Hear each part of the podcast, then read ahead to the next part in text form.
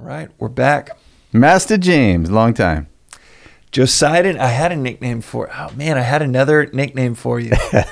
that I was coming, we've got King Jonica, we've got Joseidon, that's a surfing reference to Poseidon. Isn't that what they call Laird Hamilton? Isn't that his well, that was name? Me saying he oh. was like Poseidon, because I was sitting with him the other day in the water, and he's got those flank steaks for uh, lats. Yeah. Monster, man. Just makes waves come out of nowhere. Yeah. Um, yeah, I will. Maybe next episode I'll remember what that cool, bro. New nickname was. Always appreciated. Um, Eastie Boys. We've got the Eastie Boys. We've got the uh, Saw Dudes. The names, nicknames. I mean, this right. is uncharted territory, so maybe that's why they just keep coming to me. But keep flowing. A couple Texans talking Gita. Um, yeah, the nicknames. So much fun to come up with. But uh, speaking of nicknames, the nicknames that I don't dig are the nicknames in the Gita where there's like one hundred eight names for Krishna. Yeah. Um, and you're trying to keep track. Yes, trying to keep track to where I took time to take out the nicknames. Oh, did you? Yeah. In oh, a, no way. Just in a Google Doc for my own reference oh, wow. of all of the verses in English, and then oh. taking out the the nicknames. Just because it's... That's something uh, I've always wanted to do, to all the names of both ways. All the... Yep, it's all both ways. I took it out all both the ways. Arjuna names and Krishna names. How many, are, how did you end up with? There's one hundred eight for Krishna. Are there something, really? Something like that. Because you know um, one hundred eight, right? No. And it might know. be one hundred eight for Arjuna, but it was it was something like that. Wow. Well, if it's actually one hundred eight, that's fascinating. I mean, one hundred eight is a super sacred number in Vedanta. Why? Well, there are two hundred ninety-six Upanishads, and one hundred eight of them are considered... Oh, like official. The official, and of them, eleven are the Mahopanishads. It, it commented. So every uh, any authentic mala has one hundred eight beads. Really? Oh yeah, yeah, yeah. yeah. A proper meditation mala that has one hundred eight beads. one hundred eight is just like a, a super sacred. It's the sacred number of of Vedanta. Well, as it, an it invest, would, as an investor sense. in OpenAI and ChatGPT, we're going to use the marvel of. I was about to ask, did you do it? Did you use ChatGPT for it? Yeah, um, yeah. No, I didn't, but I, I did. Um, I did this maybe three months ago, but we oh. can ask it how many nicknames, and then we'll also use the marvel of modern podcast editing to take out mean, the even, time of research. But. Even for, you know, D C East Coast people from the nineties, everyone will remember the, the straight edge Hare Krishna band called one oh eight. Really? Yeah. Okay, well, let's see. How many nicknames are there in the Gita for Krishna, and... how many nicknames are there for Arjuna? It says this is based on it's. There are many translations. All this preamble of uh, there are many translations and interpretations. However, based on a broad estimate, Krishna is often cited with forty to fifty unique epithets, mm-hmm. while Arjuna has ten to fifteen unique epithets. Yeah, if Could it was one hundred eight, on that'd just be, that'd be too cool. One hundred eight for your future uh, time pass. Wikipedia one oh eight Hinduism. And okay, and yeah. Get some. There's a, there's a lot more than I just said. There's one oh eight's a big number. Oh, awesome. Important number. Well, yeah, it seems to be sixty-five or seventy something. Yeah, there's um, a bunch. Well, the I will share that with you, and anyone listening to this episode can D M me on on uh, Yoga for Your Intellect on Instagram, and I'll shoot it to you as well. Or if way, you happen to know out there yeah. how many names there are for Krishna in the Gita, let us know. If you know the exact number, because that was actually a poor showing for ChatGPT. It's usually uh, really insightful with exacts, exact answers. But if you know the exact number, send us a D M, and I'll, and I'll mail you a signed copy of Vedanta Treatise. Okay, wow. Someone, that's a big deal. So say it again one more time. What's the offer? If you know the, if you can email us the number, and then we're going to go verify it, and obviously it says with different translations might be off by one or two. That's okay. It'll still qualify. The first one to send in the right number yeah. for each Arjuna and Krishna, I'm going to send you a signed copy of Vedanta Treatise. It's sitting right in that box right there. Bing, From, bing, bing, bing, bing. Yeah. From Swamiji himself. That's awesome. Uh, and whenever we do this, by the way, people answer. Um, oh. And it's a, you know, whenever we've given books away before, yeah. we've given a t-shirt away before, people do yeah. reply in. And uh, and so I've been to the post office a handful of times for people. Claiming, Actually, claiming speaking of that, just to mention, I mean, a lot of, I, it seems like these days, um, I, on the Instagram uh, channel, Yo- at Yoga for Your Intellect, and uh, at yoga for your intellect at gmail dot com, uh, every few days someone's writing in saying, I'd love the Zoom links for the classes that yeah. you, that Joseph is doing, and and uh, and they ask for other information. So that's awesome. It's happening. So so well, if you're interested, feel free to. We do read our, our D Ms and our mails, so let us know. And uh, and yeah, so in our Venice Vedanta Club, yeah. Donald Boyce is about to, uh, who's our resident several degrees in continental philosophy, European philosophy, uh, friend here in, in Venice. He's uh, going to join your Gita class. Oh, perfect. Me, yeah. Good, text good, good. Last night. So it's, he should, he should. It is, He'll love it. Yeah. That's uh, early morning. We'll get him up early. That's right. six thirty Pacific. The, so yeah, way off on the one oh eight. Uh, but I maybe it's, maybe it is that number that just is, uh, is in my head from other references, mm. but the, uh, yeah, the nicknames were throwing me off. So I was like, okay, I'm just going to spend two hours to figure it out. Nice. Take them out, replace them. Uh, because it's with the three-year course, um, it is amazing that it's essentially two years of the three-year course is going through what can be read in less than an hour in the mm. Gita. Mm. But in addition to the right way of reading it, and it's actually the right way of digesting is not reading it. It's It's with a master teaching it. It's not uh, kind of like how we conventionally think of learning here, where you just read mm. um, and and you read through it quickly. Mm. It's it's actually so different. You don't read for information with this stuff. You read for transformation, which is, you know, two verses at a time for listeners. You know this very mm. well because you teach it. Mm. But uh, and then a lot of reflection in between, uh, much more reflection than than just info gathering. But I will say it's also really fun to read through it um, every once in a while mm-hmm. in one fell swoop mm-hmm. and pick up on kind of like the zoom out and then zoom in yeah um, references. For it's, sure. So it's, I've loved it. I've loved kind of going So through. I agree. Uh, you know, for all those years in the ashram, every winter we would go to Uh, at least one city with Swamiji, and then usually also Bombay. So in each city, he would do an entire chapter of the Gita over four or five nights. Mm. Um, just to, to back up your point, it was so fascinating because in the ashram and, and how we teach also, it's, you know, one or two verses in a class at a time, super deep diving word by word. But it was really great to go to those lecture series, um, and as you say, zoom out and get like a whole idea of what all of chapter five is saying in five nights, you know? And, and um, so, yeah, even uh, more than that is what you're saying, stepping out and seeing what the whole Gita is saying in, in a reading. But yeah, it, it is useful for sure to understand the broader um, context.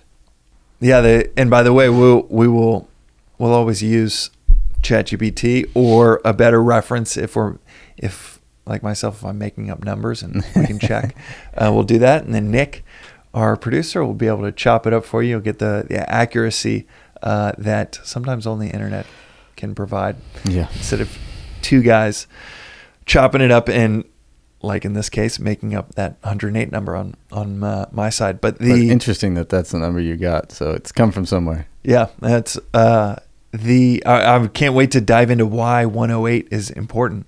Um, mm-hmm. after this.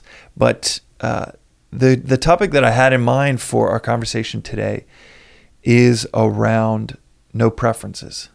Mm-hmm. And both the proper interpretation of that, that high ideal, and uh, Sanatana Dharma, the highest ideals, eternal ideals of Vedanta, mm-hmm. another another word for Vedanta. Mm-hmm. In English could be highest ideals. Mm-hmm. And to take kind of that exotic layer off of it and just say highest ideals that mm-hmm. you can write on a rock, look at, reflect at. Value systems. Value system. And um, no preferences, living with no preferences is a uh, is one that I find myself thinking about. Last night had uh, our five-year-old Elle um, woke up twice, was throwing up. Mm. Um, was just you know, really sick, food poisoning, and And also getting back from travel for two weeks and, you know, just how a house looks after traveling for or nine days, how yeah. a house looks and feels yeah. and yeah. disarray or yeah. totally out of rhythm, mm-hmm. slight time change, especially with, with three little girls and no naps, time change. It basically, it was almost like you're in a totally different universe for mm-hmm. a day or two till you find your rhythm. And then yeah. uh, added on top of that, uh, sick child. And there is this, uh, the selflessness of the father figure. It's just like, yeah, we're doing this right now. And then there's also the selfishness of, man, this is really gonna uh, get in the way of the day that I already, it's already busy tomorrow, mm. uh, coming back from travel. You just see these heavy preferences, yes. like a magnet pulling me away from where I currently am. Mm. And that distance of where I am in the bathroom, three thirty a.m. Yeah. Um, and where I want to be. Yeah. There's a whole lot of tension inside. So one of the things that, uh, a big thing I want to discuss with you is what is the right approach to, we've, you've mentioned on the podcast before the, the old adage, the, the great way is easy for the one who has no preferences. Yes. What is the proper way of interpreting that? Because mm-hmm. I've also told you before, like, no preferences. Mm. So like Swami has no preferences. Mm. You're like, oh no, he has preferences. Yeah, yeah. You asked him. Yeah, I asked him if he has preferences. That was great. He said, and, of course. Yeah, exactly. So yeah. can you help walk us through the yeah. ideal of no preferences, and yet yeah. an enlightened soul can have preferences? Yeah. So where do preferences exist? In the mind. In the mind. Don't be a slave to your mind. That's all. It doesn't mean don't have a mind. Have preferences. Um, have a preference for in, in any given, and what you're talking about is, is much more challenging than whether you like this hot sauce or that hot sauce. You're, you're talking about like, I have a preference to be in my bed getting rest right now, not doing this, or preparing for my day, or doing my spiritual sadhana in the morning rather than my uh, occasional special duties, as the Gita calls them, you know. Whatever it is, it could be a child. It could, and the, and the yeah. preference wasn't necessarily like, I don't want to be here with my child who's no. she's already out of the bathroom and I'm cleaning up throw up everywhere. Oh yeah, yeah, it's hardcore. That, not yeah. like, oh, I don't want to be here with her. Yeah, um, yeah. Although that is the, you know, we should live transparently in that scenario. Even then, I'm like, she's going to be okay, but this is really going to wreck my day. This is going to wreck my yeah. day. Yeah. So the mind has its preferences. Okay, put it that way. Even like how we would like the day to unfold mm. for everyone. You can have unselfish preferences also, likes and dislikes, you know. I would rather that uh, I would like it better if everybody was healthier in this way, or I don't mean your family, I mean the world, you know, or whatever. Uh, those are fine. Some preferences are noble, some are ignoble, some are um, things you'd like to avoid, some things you would like to court, but understanding that these things are not our, in our control. That's the intellect. Understanding, understanding, understanding, understanding. When we assess and and uh, have correct assessment of the world with the intellect and correct expectations to follow them, the assessment, then we'll we'll relate to the world correctly. And the mind still has its preferences about how things could go. It could just be like a group of friends go out to dinner, and how you would like everyone to sit, you know, or like you would like things to happen uh, a certain way. Um, just don't be victimized by that. Recognize it. The intellect can recognize, well, I, I would much rather like the day to go this way for myself, for others, for the world at large. But there are factors that are beyond my control, which is a lot of factors, in fact, you know, and relate to the world accordingly. You won't be, therefore, as I st- said at the beginning, a slave to the mind. That's all. We shouldn't be victimized by the mind, but it doesn't mean don't have preferences. So when you ask Swami, like, do you have preferences? Of course. I mean, he can tell you, I've heard Swami say, you know, if it was up to me, X Y Z. We did things that you guys would do this, this, this, and this, and this, talking to us as students at the ashram. If it were up to me, meaning according to my preferences, you guys would behave this way, this way, and that way. But that's not you, and that's not the world, so I'm fine, you know? Um, but in, in, in terms of specifically the example you gave it, there are regular duties he talks about in the Gita. What is it? Uh, nitya karma, I believe. Regular duties, regular routine duties that you are uh, required to do as a seeker, as a as a person on the path to the truth that you can't neglect. You know, waking up, studying, um, all these things that we do. Karma Yoga, Bhakti Yoga, Jnana Yoga. There's also, I believe it's Naimittika Karma, if I'm not mistaken. It's been a while since I looked at that section, but those are occasional special duties. So, um, okay, study is important, uh, essential. Um, making it to your work obligations is important, is essential. To pr- for what? To evolve, to provide for your family, to provide for the community, your employees, what have you. But, you know, if a family member calls you in the middle of the night, even one not in your house, and says, this, my fire at my house just burned down, I need someone to come pick me up. Like, this is an occasional special duty. It, yeah, it wrecks your day, but you go and you do what you're supposed to do. And then there's also forbidden actions, you know. Um, uh, I'm forgetting the Sanskrit, doesn't matter. But forbidden actions that we should never do, which are devastating to our growth, our evolution spiritually. Which are those? Yeah, I forget exactly what they're listed, but it's all the a lot of the usual suspects of the the thou shalt nots, you know, from world literature. Um, lying, stealing, cheating, adultering. Which text is this from? Gita. Yeah. Um,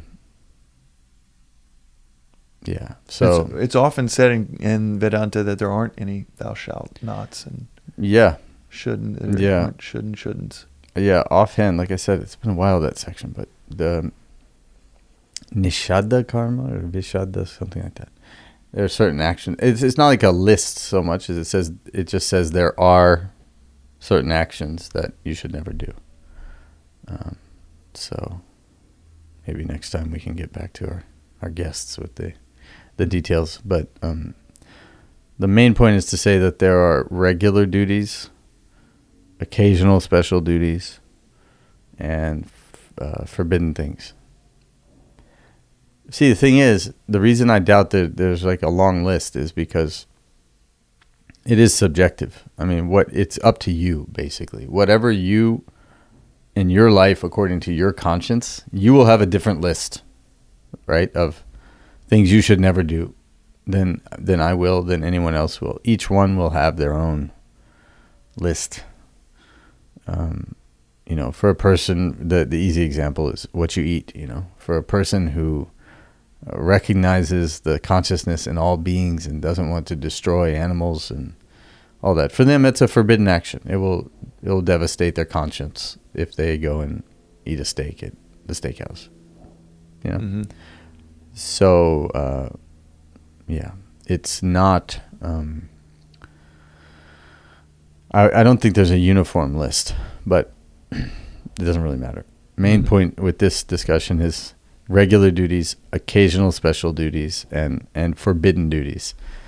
Uh, so when an occasional special duty comes along, it may or may not be according to our liking, our preference. The idea is, we can recognize, wow, the mind really doesn't want to do this, or the mind really wants to do something else, and not be affected by it. So you watch it. That's the, the bottom line of Vedanta's objectivity, Sakshi Bhav. The intellect is that which watches it and understands, wow, the mind is really having a, a preference for something other than what is right now. Mm. That will keep you unaffected from it. I mean, that's what I was watching happen in, in the middle of the night was, wow, mm. I, my mind really, it, it the spring is being stretched. Yeah, yeah, yeah. Each additional minute. It's challenging you, yeah. Sure. That's good. It's great to watch, to know. What are the... So if I recast it back to you, the, the adage of the great way is easy to the one who has no preferences. It's not to have no preferences, because that is human. I mean, we obviously need a certain air pressure. Yeah. Else we don't exist. True. Uh, or, you know, we'll die. So you have a preference, but to not be beholden to that preference. That's it.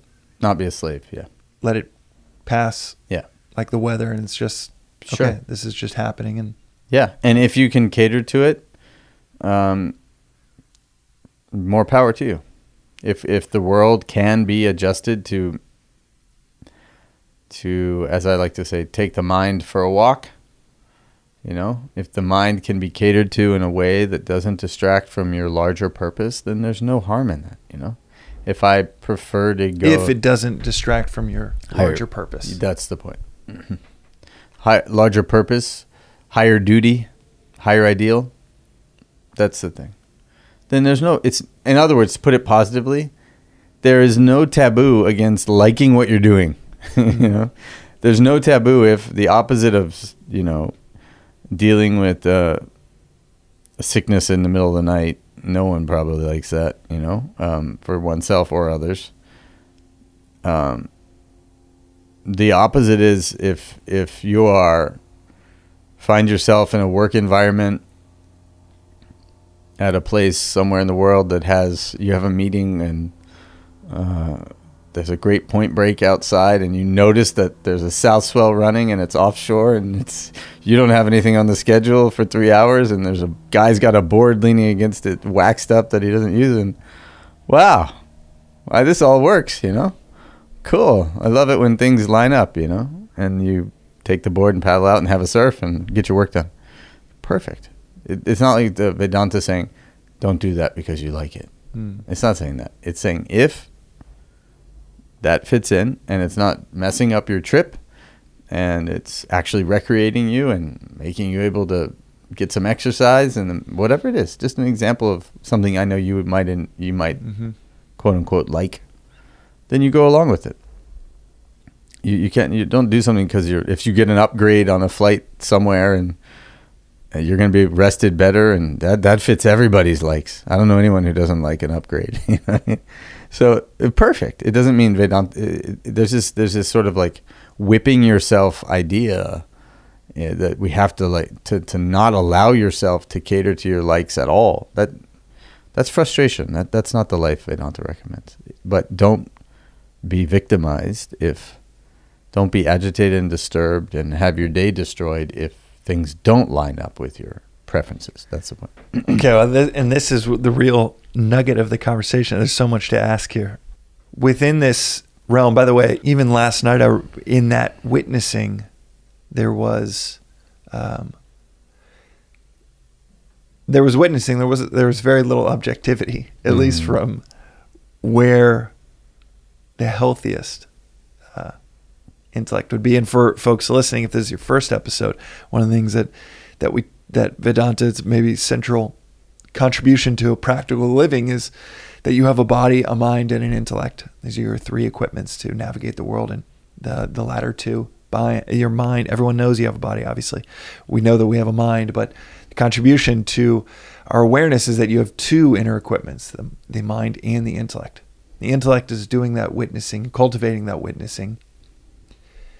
That's watching the mind, it, and it really was. It really is like a rubber band just being stretched, and the this this distance growing from where I am, and this strong preference of where I wanted to be.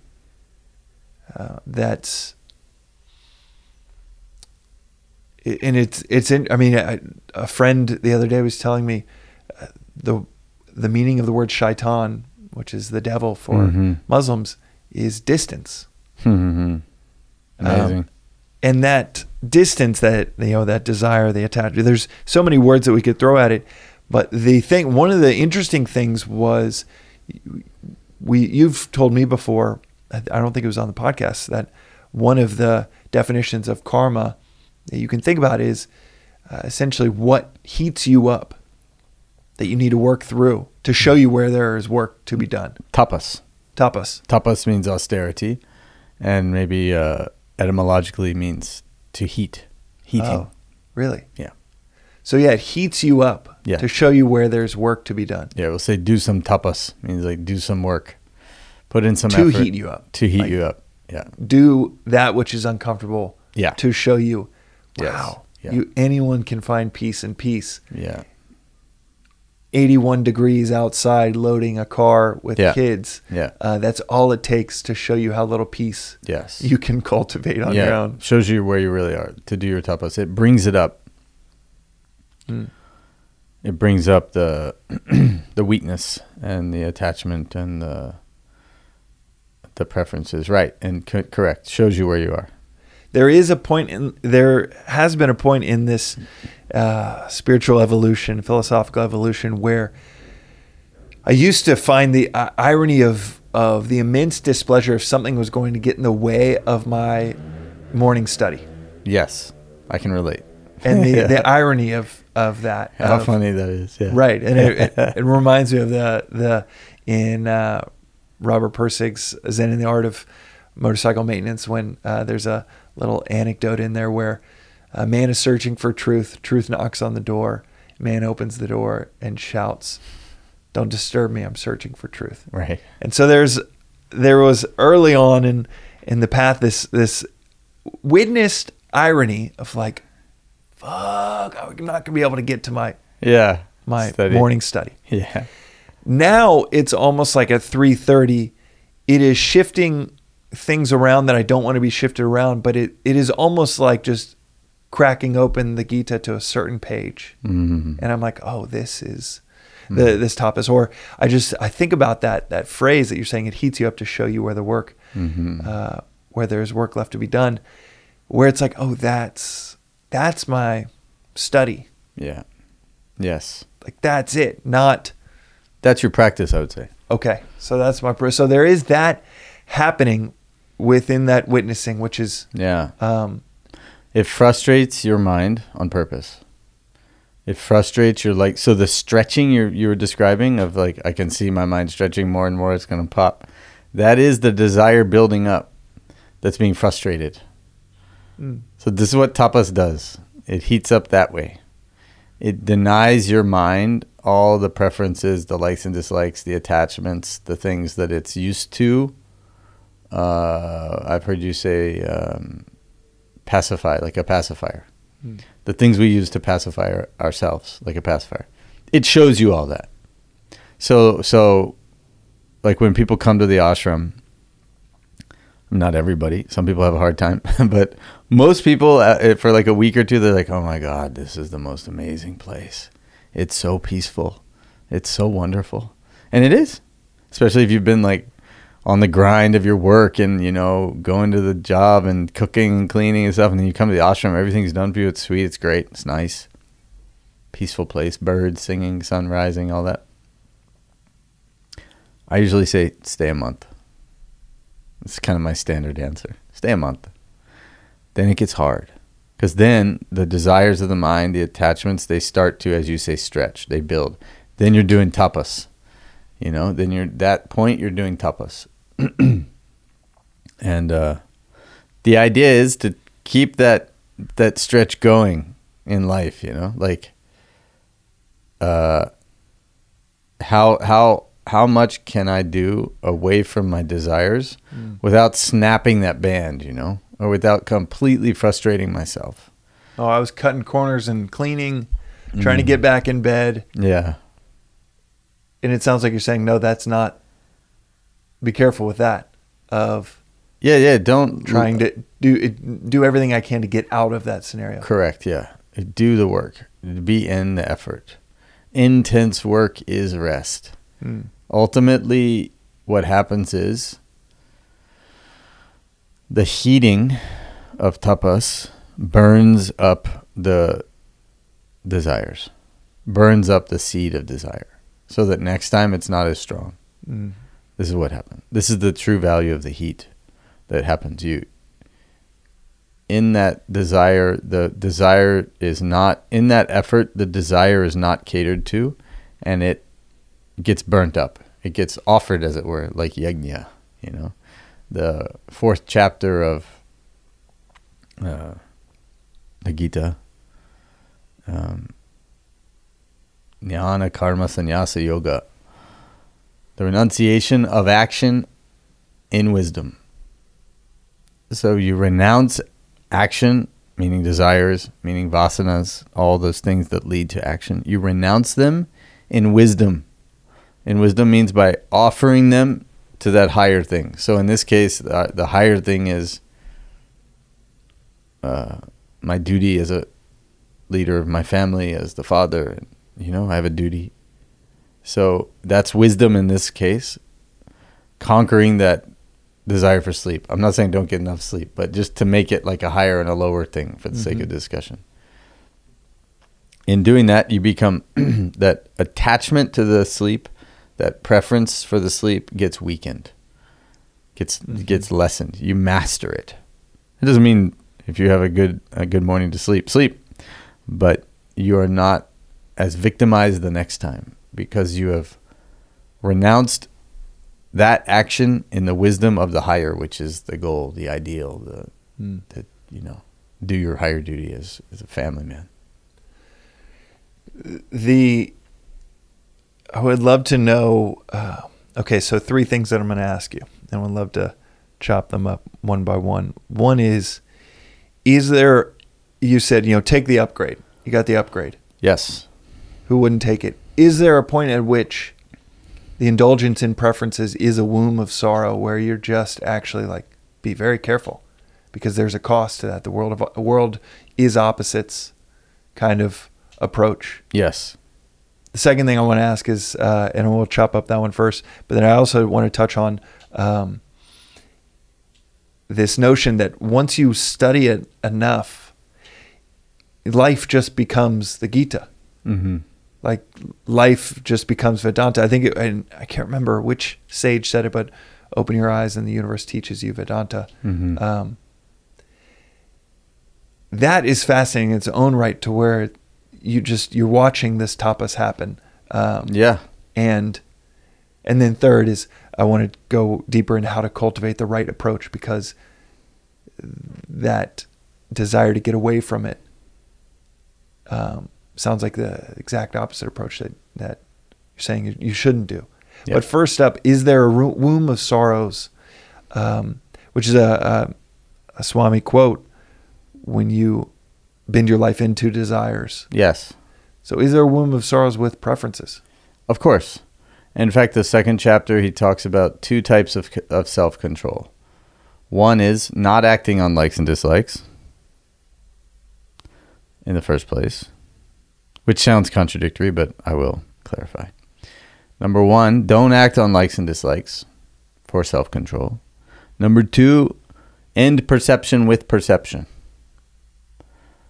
Don't create further likes and dislikes from your contact with the world. Okay, tell us more. So, as we said, our action should be driven by our intellect. The mind has got to be always governed, like a toddler, like a three-year-old. A three-year-old has got to always have eyes on it. Somebody's watching it. Otherwise, it's immediate danger, right? Five seconds, a child's by themselves anywhere unless they're asleep. You got to be careful. And you guys all put cameras even, right, for a three-year-old when they sleep. You got to watch them. Mm-hmm. So the mind has got to be constantly governed, number one, and led by the intellect, like an adult governing the child. But if what the intellect has chosen for the personality to contact according to whatever the higher goal, the higher purpose, the mission is in that hour, that day, that month, whatever, if it if the mind is going along with it naturally, that's what I mean when I say it's okay if you like it. That's all. So it doesn't matter if the mind happens to like what the intellect has decided to do. you can still go on, so long as it's still driven by the intellect. Likewise, the intellect should decide to do something even if you don't like it. So that in that way, the intellect is leading. Sometimes the mind likes, sometimes the mind dislikes. Now, ultimately, sure, you get to a point where they're so, the power of your likes and dislikes are so faint that it, it takes almost no effort. You know, the intellect, you just, your whole life is based on intellect. It's just, what should I do next? What should I do? What should I do? What should I, what is my obligation? But realistically speaking, as a human being, you will have likes and dislikes. So nothing, why torture the mind unnecessarily? That's the point. You know, we asked, you asked the self-realized man in front of me, and in, do you have preferences? He said, yes, more than you, because he's been around the world. He's got such refined, uh, he can tell you which is the best chocolate in Switzerland, you know, to which street to go for the chocolatier. I mean, you know, but the life isn't driven by that. That's all it's saying. Nor should it be driven by what I don't like. The intellect should decide, this is what I'm doing today. And you may notice, oh wow, the mind's really in a good, has a good feeling about this. It likes doing this today. That's good. And you go along. But a, a highly self-controlled person is unaffected by that completely, whether the mind likes what it's doing or not. You know, I, this is... Uh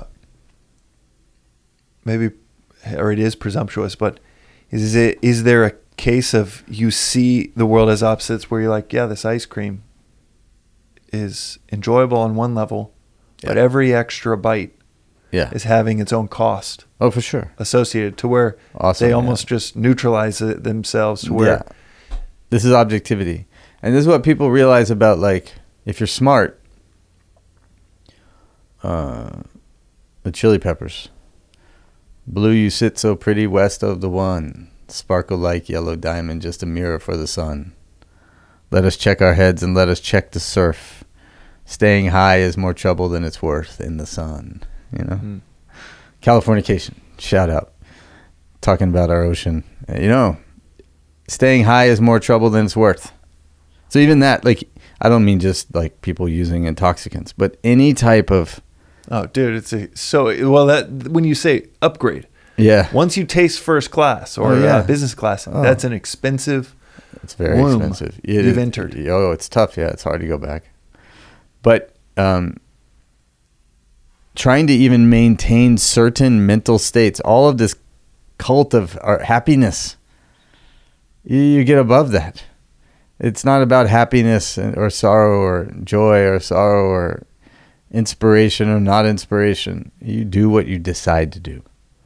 Now, it's not about feelings. Everybody is so about feelings. You know, I don't feel, you know, I don't have enough of this chemical in my brain or that chemical in my brain. And how do I, you know, an intellect-driven person sees their own mind like the weather. It's the weather. Mind is the weather. Feelings, emotions, likes and dislikes, all the weather. It just doesn't drive you. That's the that's the point. So number one, self-control is not to be driven by likes and dislikes. I don't feel like it today. I don't have enough mental energy. Eh, get up and do it. You know, that's that's intellect. So don't be driven by likes and dislikes. Number one, type of self-control. Second one is not to create further ones by ruminating upon that upgrade. I got upgraded. Here's a selfie of me. And then you tell everybody. And you start researching upgrades. And then you start looking for upgrade deals. And you, you, everything's about the upgrade, upgrade, upgrade. You've created a whole new powerful like and dislike at that point. So he's saying you're coming with likes and dislikes for sure already in this birth. As a human, be objective to them, don't act directly on them, and try not to create further ones, which what your point is brilliant to say. As you're contacting something, understand the futility of it. reflect again and again, varam varam, he says in the Bhajagovindam. Reflect again and again, even this shall pass away. There's nothing lasting in this. What is? I want to get to the permanent, not the, all these impermanent things. So then as you meet life, you don't get carried away in anything. Because mm-hmm. then that's the real womb of sorrow. It's not just one contact to the next. It's the whole buying into this world itself as something real and and uh, worth pursuing, worth working to maintain. That's mental involvement. We're all completely involved in the world. We believe everything is real. Nothing is. We just got to find our own self. There's nothing else to do. That's it. So then you use that intellect to get on to that message of Swamiji's that I'm quoting. Mm-hmm. Thanks to you. What listen, a what a message this morning. Every day. It's a, it's it's fixed on my we. It's a secret that we can't tell anybody. Yeah. They, and if you do get that message, um, then you're a lucky one. Uh, the it'll land in your lap. Let's put it that way. Uh, if you get it, it was a, a voice note that Swami sent sent me when I was actually requesting these books um, for for folks. Does yeah, there seems to be. So I, I noticed this band stretching last night, and it was already stretched because of preferences that are, that were already stacking up of like, okay, the house is in disarray, um, gonna get lack of sleep, or just gonna be off time because of uh, uh, sleep schedules, and uh, uh, Marley, our uh, middle child, two and a half year old, um, had just peed on, on the floor, um, and you know had no nap the the first time that that uh, Elle threw up, and so it was already that was you know that was before we went to bed. So three thirty, it was already stretched. But it was contained. There was this sense of the the the healthy things. The unhealthy thing was noticing, wow, this is getting really stretched, hmm. and just noticing that the mind was getting really stretched, which was reaching a breaking point. And and it seems like the unhealthy thing was trying to reduce it with uh, by running away from the battle, you know, instead of being like, no, go into it right now. The healthy thing was witnessing it. The other healthy thing was uh, that I noticed was thinking like, every so I've I'll open up the Gita just to a random verse, mm-hmm. and it's so beautiful. It's you know in the seven hundred verses, it's just all about navigating the world. Yeah, it is so relevant. So relevant. Anything that you're oh, thinking yeah. about. Oh yeah, and it is. It's like wrangling, you know, uh, taming a, a tiger in your mind, being the tiger. You're always next to an untamed tiger. Mm-hmm. So a text on how to tame it is always relevant. Mm-hmm. So it, I've noticed these same things um, where on a, the plane ride earlier in the day, th- all three were crying. Two of them were crying. Uh, and and uh, it's almost like, oh, this is the this is the verse that I'm opening up to. So it's a really fun, healthy thing to now, you know, a few years into study, just to be like, oh, wow, this is the Gita. This is the, the chance to develop. I'm at the gym. Sweet. No commute. No issues parking. I'm already here at the gym mm. to uh, to work out. And that orientation to what you're saying of of almost preferring to be there to a certain extent. You know, yeah. That was at two p.m. on the flight. Yeah. three thirty a.m. I'm mm-hmm. like, okay, I'm ready to leave the gym. Yeah. But yeah. There, there is that reorientation that's beautiful to where there's almost a preference for that, just like yes. what we've chatted about before, where there's the preference to be at the gym because Correct. Of that wiring. Yeah, because you know uh, that you're you're getting an opportunity to work against those um, the individualizing attachments in the mind, mm-hmm. which is by definition difficult. I mean, by definition, power, danger. So in the Upanishad, he says, may we have a hundred years of karma. That's in the Upanishad. She's like the contemplative, pure, high text of just thinking about the self all day and meditation. He's saying, let us have a hundred years of karma. Mm. Karma means working in tapas, in a state of putting aside your likes and dislikes and serving a cause and letting yourself cook in that. Mm-hmm. And um, yeah, after a while, correctly, well said, it does become preferable. You start to look forward to opportunities to put yourself out, as it were, for the a larger cause, a larger... Um, there's liberation from your own mind and its own demands, your own desires and attachments and likes and dislikes by serving something beyond all of them, beyond your own selfishness. So yeah, it's a great, a great opportunity. And and it's so there was that healthy aspect of it, um, and I, I do love that imagery of the of heating up, because you feel heating up. Yeah. But instead of avoiding it, it is, um, you know, it is. It's a chance to exercise. Purifying, yeah. Right. You know, it's good for you. Um, and that there's almost a a desire for those moments uh, within.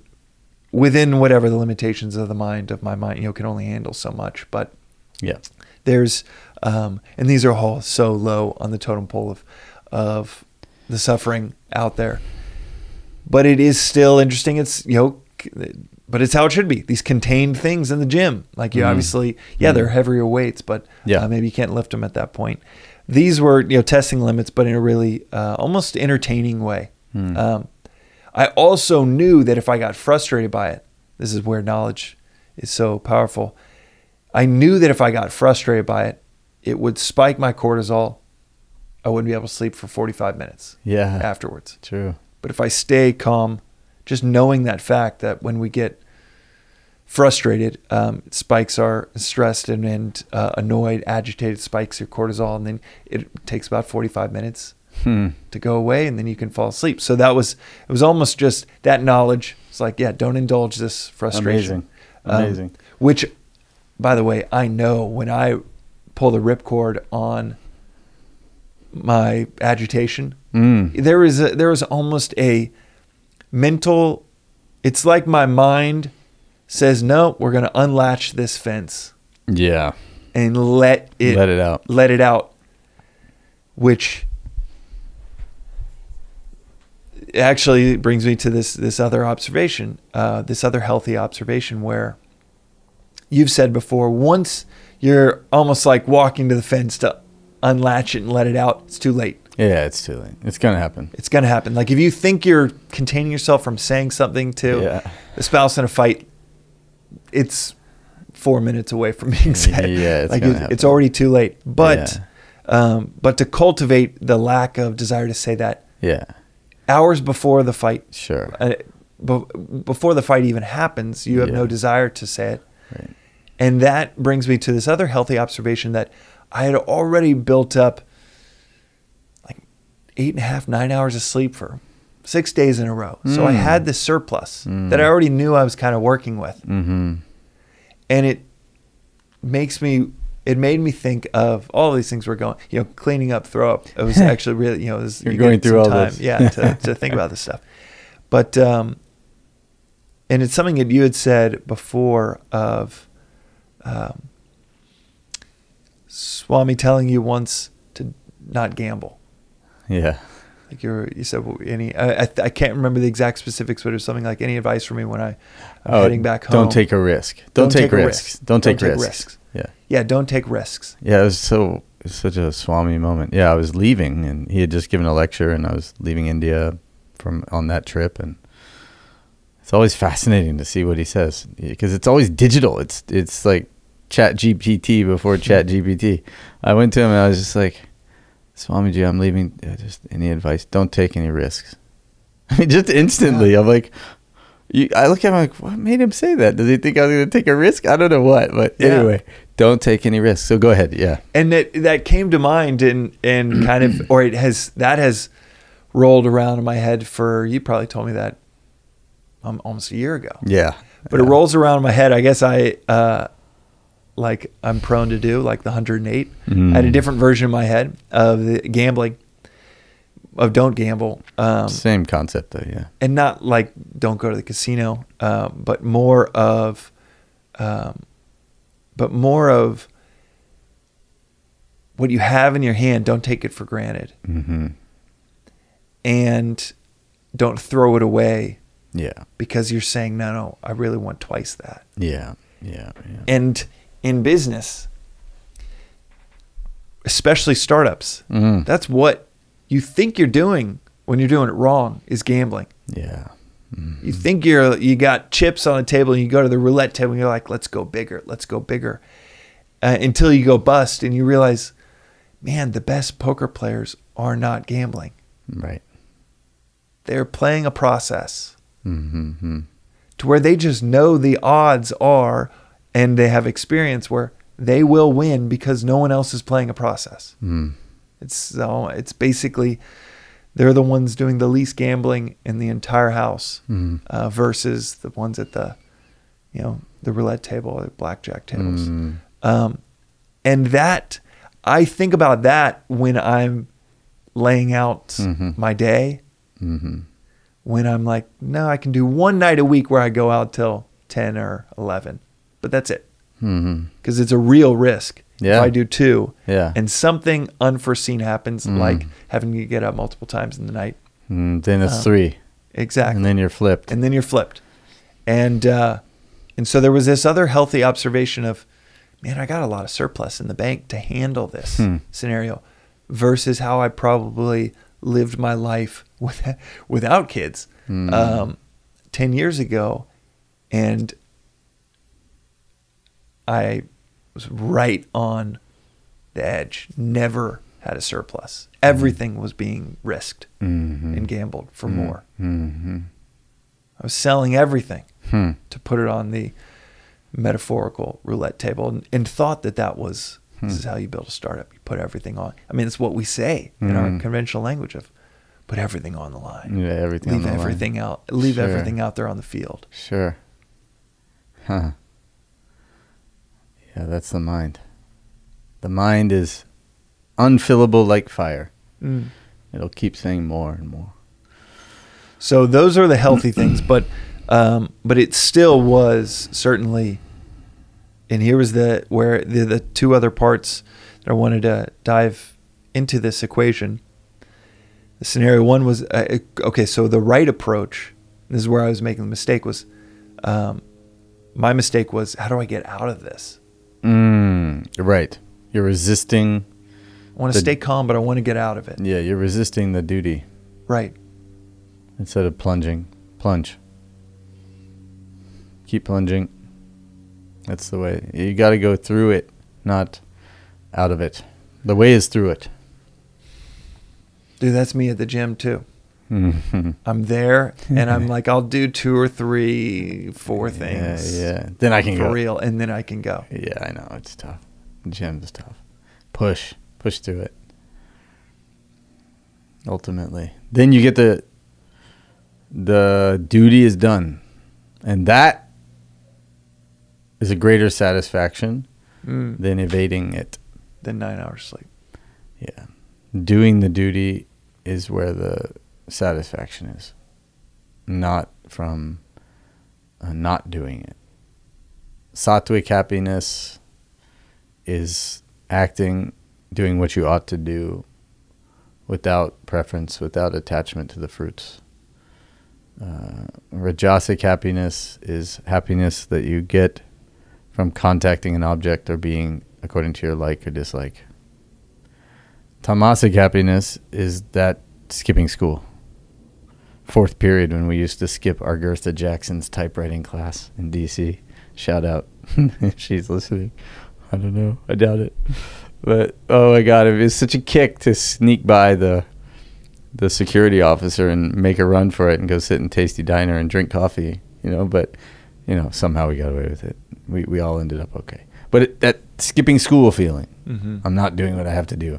There's a kick at first, but it's uh, in the long run, you end up, you know, as Swami says, you know, working and not doing anything successful in life because you skip school.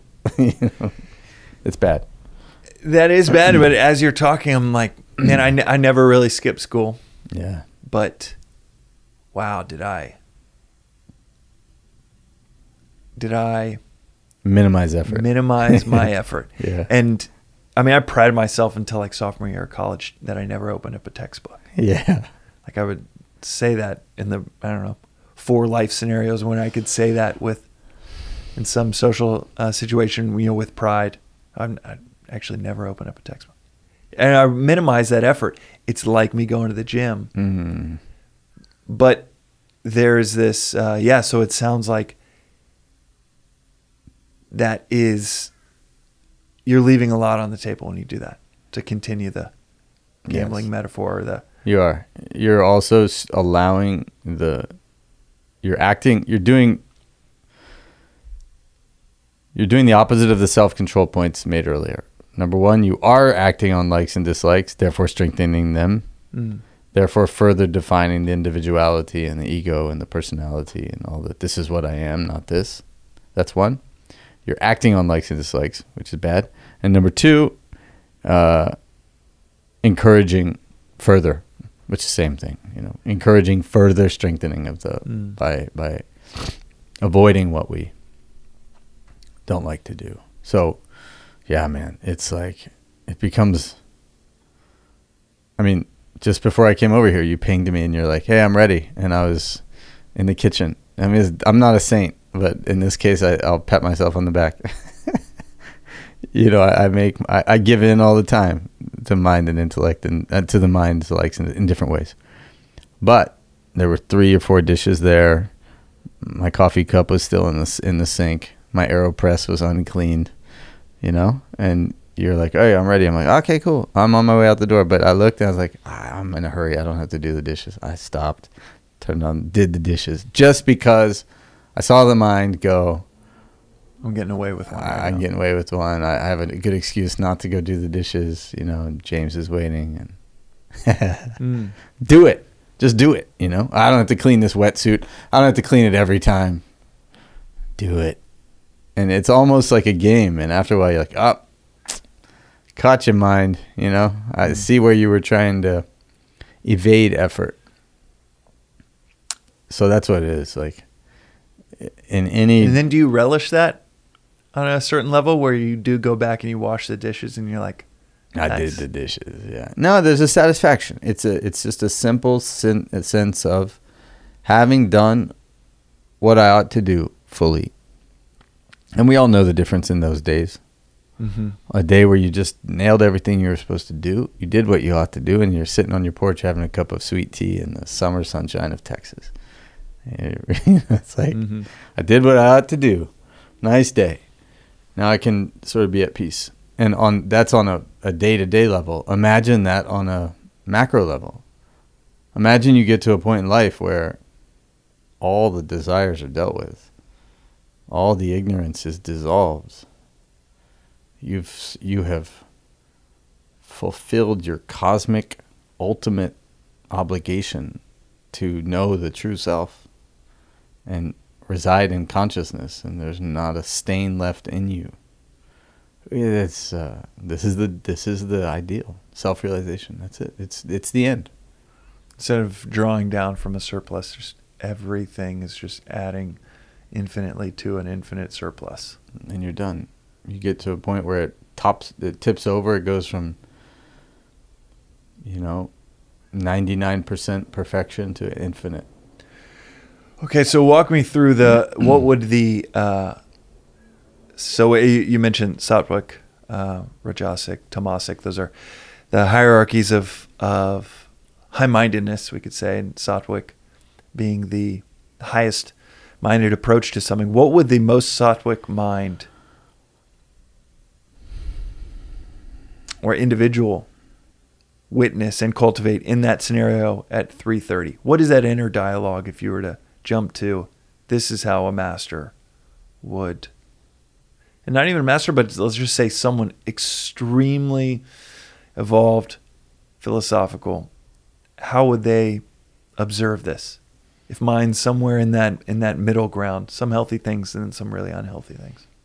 Uh, the the mind would be at total peace in a total stance of, of witnessing. They would be watching the uh, uh, gunas function, watching the equipments act like you would be watching a television show.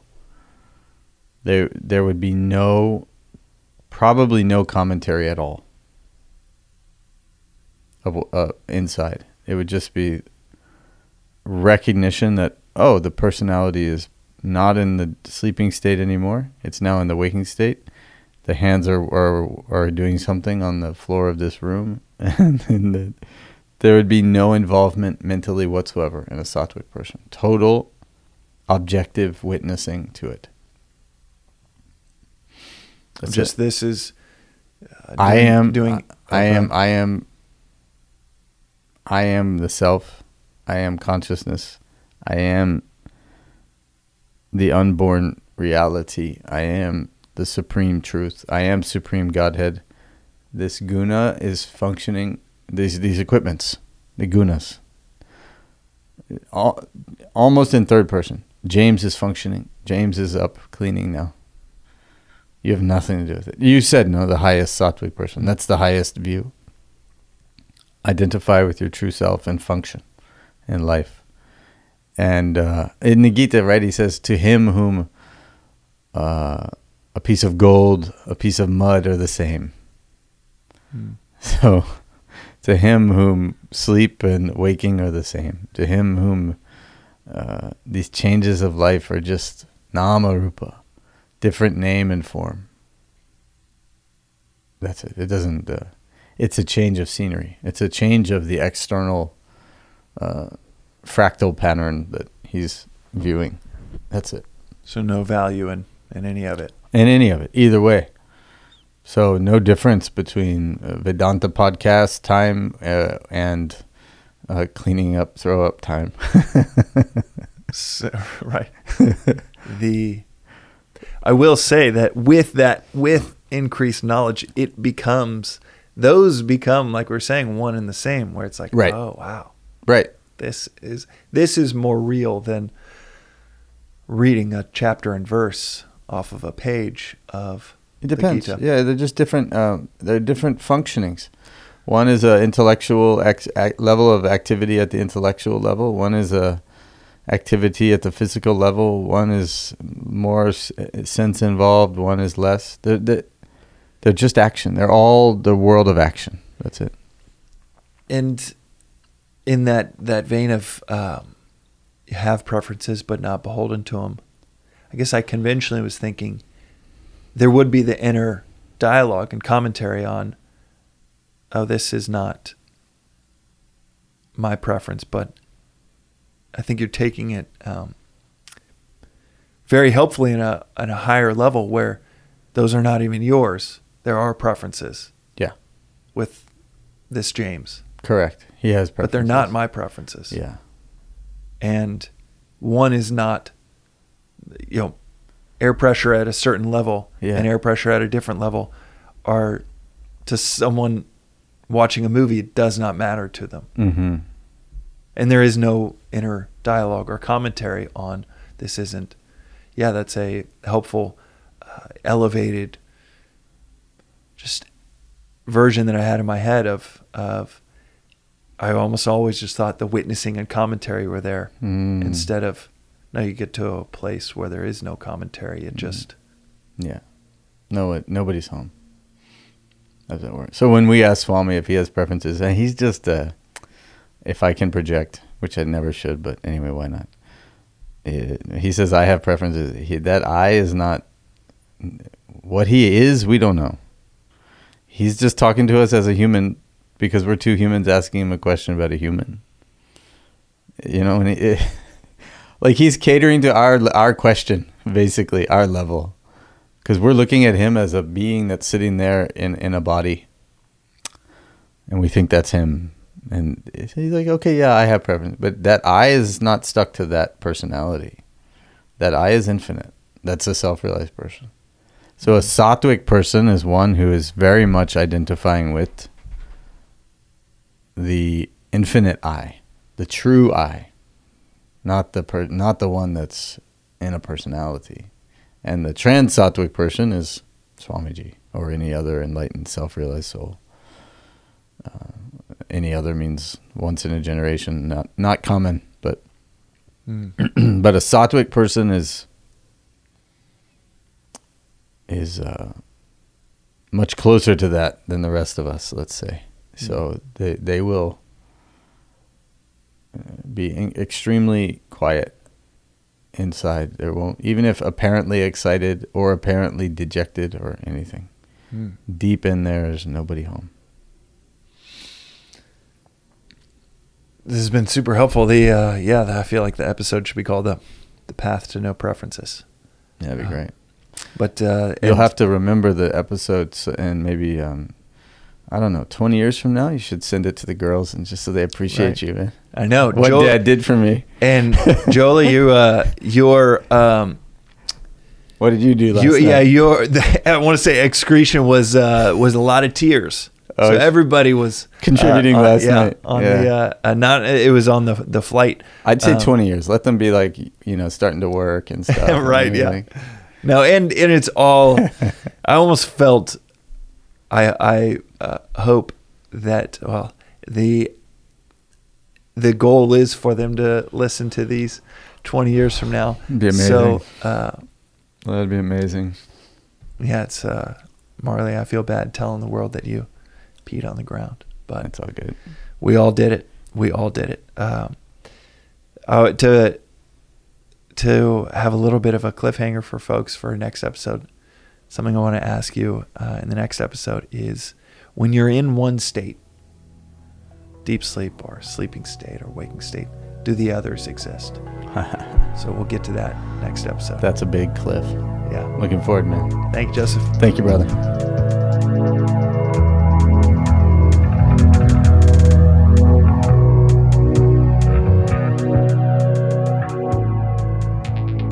Whew, that episode was fantastic. And if you are digging Yoga for Your Intellect and want to introduce this philosophy to your coworkers and your team, well, Joseph and I are down to come visit basically an in-person Y F Y I. Come visit with you and your team. In the same way that you might invite a yoga instructor for a team building event, we're willing to come to your office and talk to your team as well. We can do it over Zoom as well. It is, uh, it's whatever makes sense, but uh, we're even down to do it in person. And that is just in line with the mission of making this philosophy available and accessible to all those that seek it. Joseph and I would love to come talk with you and your team about Yoga for Your Intellect. And that really comes from my perspective of running businesses for the last fifteen years and just knowing, man, it was about ten years ago I was running fifty-person company, led to a trip to the E R. I was drinking seven cups of coffee a day to try to stay on top of everything. Um, trip to the E R with a heart condition. Needless to say, it was a very, very stressful, extremely stressful time in life. And that business ultimately failed. And ten years later, I sit here and, and get to have these conversations with with Joseph while running two companies and and a venture fund. Each day just feels like it's a hot knife through butter. I have not had a single day of stress in the last six, seven years of building multiple companies and, and multiple venture funds. It's truly remarkable, and I know that it's not me or the businesses that are different than ten years ago, but it's my approach to each day, and quite literally to the start to the day, because every day starts with this philosophy for me, and we want to share it with your team. For me, it feels like an obligation of sorts and a loud siren saying that teams and companies around the globe need to hear this. So if you're interested, email us at, this is the key thing, email us at yogaforyourintellect at gmail dot com. That's yogaforyourintellect at gmail dot com. Use the email address in the show notes, and we would love to come chat with you and your team.